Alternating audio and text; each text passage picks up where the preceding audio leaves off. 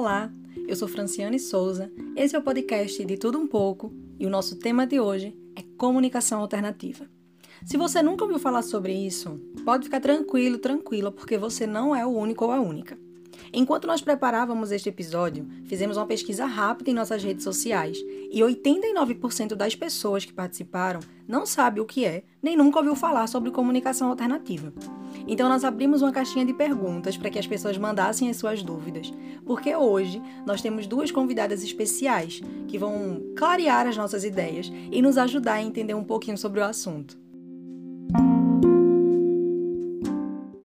Então, para a gente começar a entender um pouquinho sobre comunicação alternativa, nossa equipe separou algumas das perguntas que os nossos ouvintes mandaram para a gente lá nas redes sociais e eu vou ler agora para vocês. Olha só o que as pessoas disseram.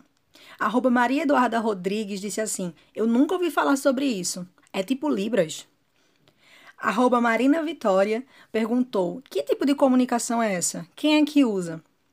Arroba Sabrina Venâncio disse: Eu já ouvi falar mas não sei muito bem sobre isso. Qual é o objetivo desse tipo de comunicação?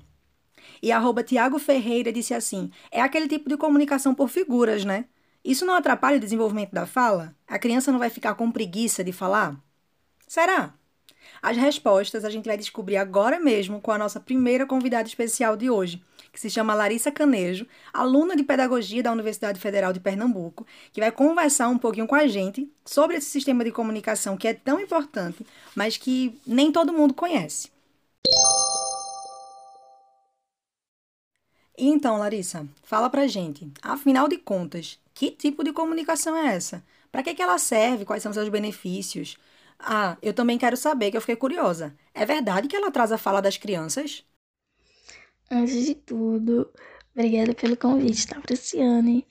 Então, gente, a comunicação alternativa, ela nada mais é que um conjunto de técnicas, né, de recursos para possibilitar as pessoas que não possuem habilidade de comunicação satisfatória, seja por causa de alguma deficiência, como TEA, paralisia cerebral, síndrome de Down, apraxia da fala ou qualquer outro tipo de problema que cause essa dificuldade tá? Então, o objetivo principal é possibilitar uma comunicação e interação mais eficiente com o outro. Ela surge mais ou menos lá pelos anos 70, vem se aperfeiçoando desde então e hoje é uma grande aliada no processo de inclusão das pessoas com deficiência. E é importante destacar que, para um bom resultado do uso da comunicação alternativa, é importante que ela seja usada em todos os contextos, tá? Em casa, na escola, no trabalho, em todos aqueles espaços que fazem parte do dia a dia do seu usuário.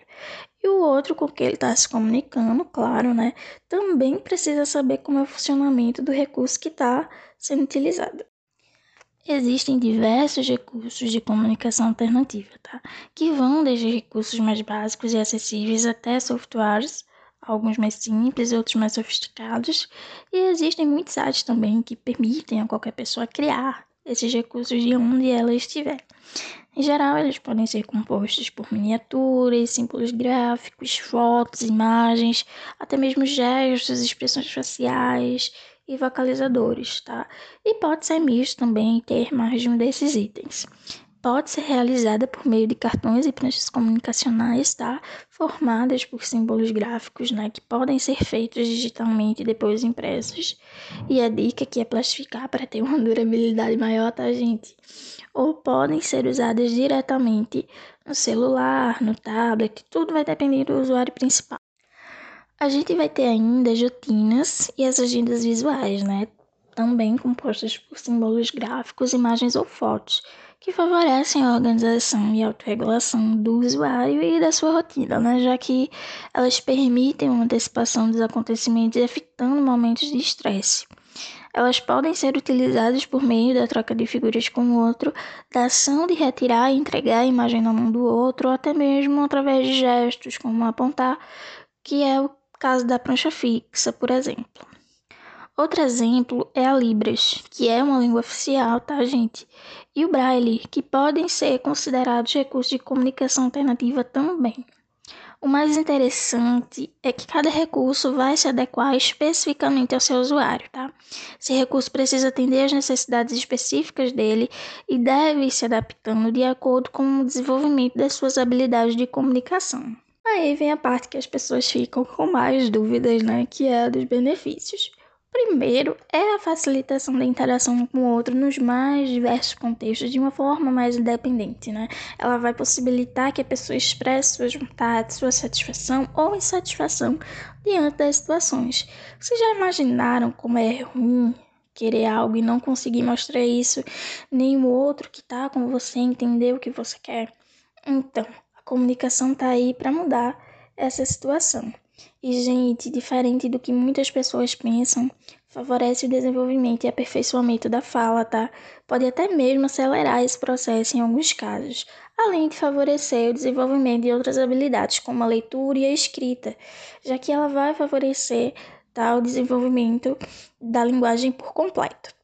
E, como a gente já comentou antes, ela também vai favorecer o processo de autorregulação do seu usuário, visto que ela permite uma antecipação dos acontecimentos, servindo muitas vezes até para ensinar habilidades e ações básicas da vida prática, como escovar os dentes, tomar água, cortar as unhas, entre outros. E isso vai depender da finalidade com que o recurso está sendo utilizado, tá?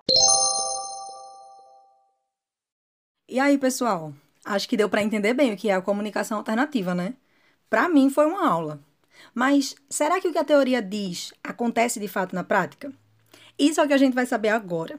Porque, como vocês sabem, o podcast de Tudo Um Pouco não brinca em serviço.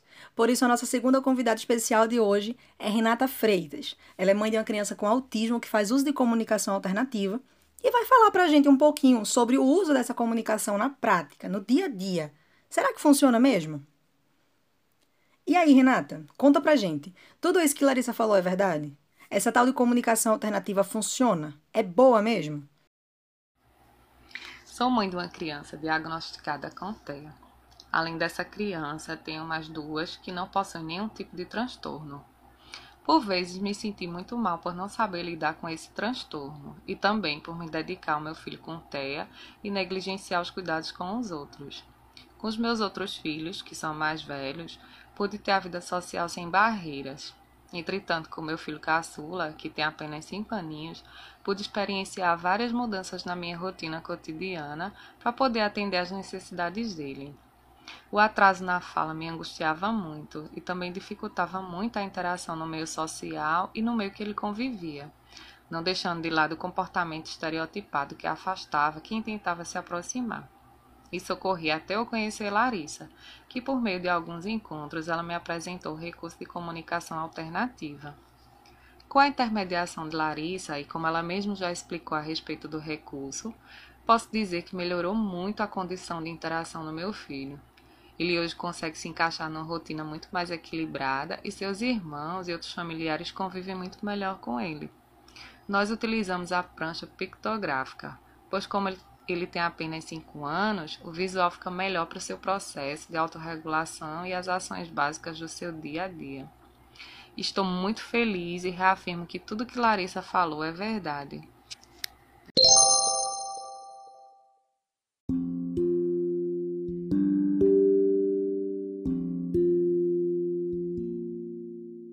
Então é isso, pessoal. Conhecemos a comunicação alternativa na teoria, seus objetivos, seus recursos e benefícios, e vimos que sim, a teoria se aplica na prática e ajuda muito a comunicação de pessoas com deficiência, e tivemos aqui o autismo como exemplo.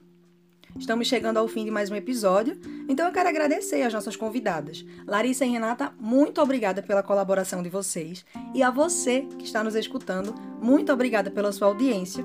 E eu espero que você tenha aprendido tanto quanto eu. Este foi o podcast de Tudo Um Pouco. Vamos ficando por aqui e até o próximo episódio.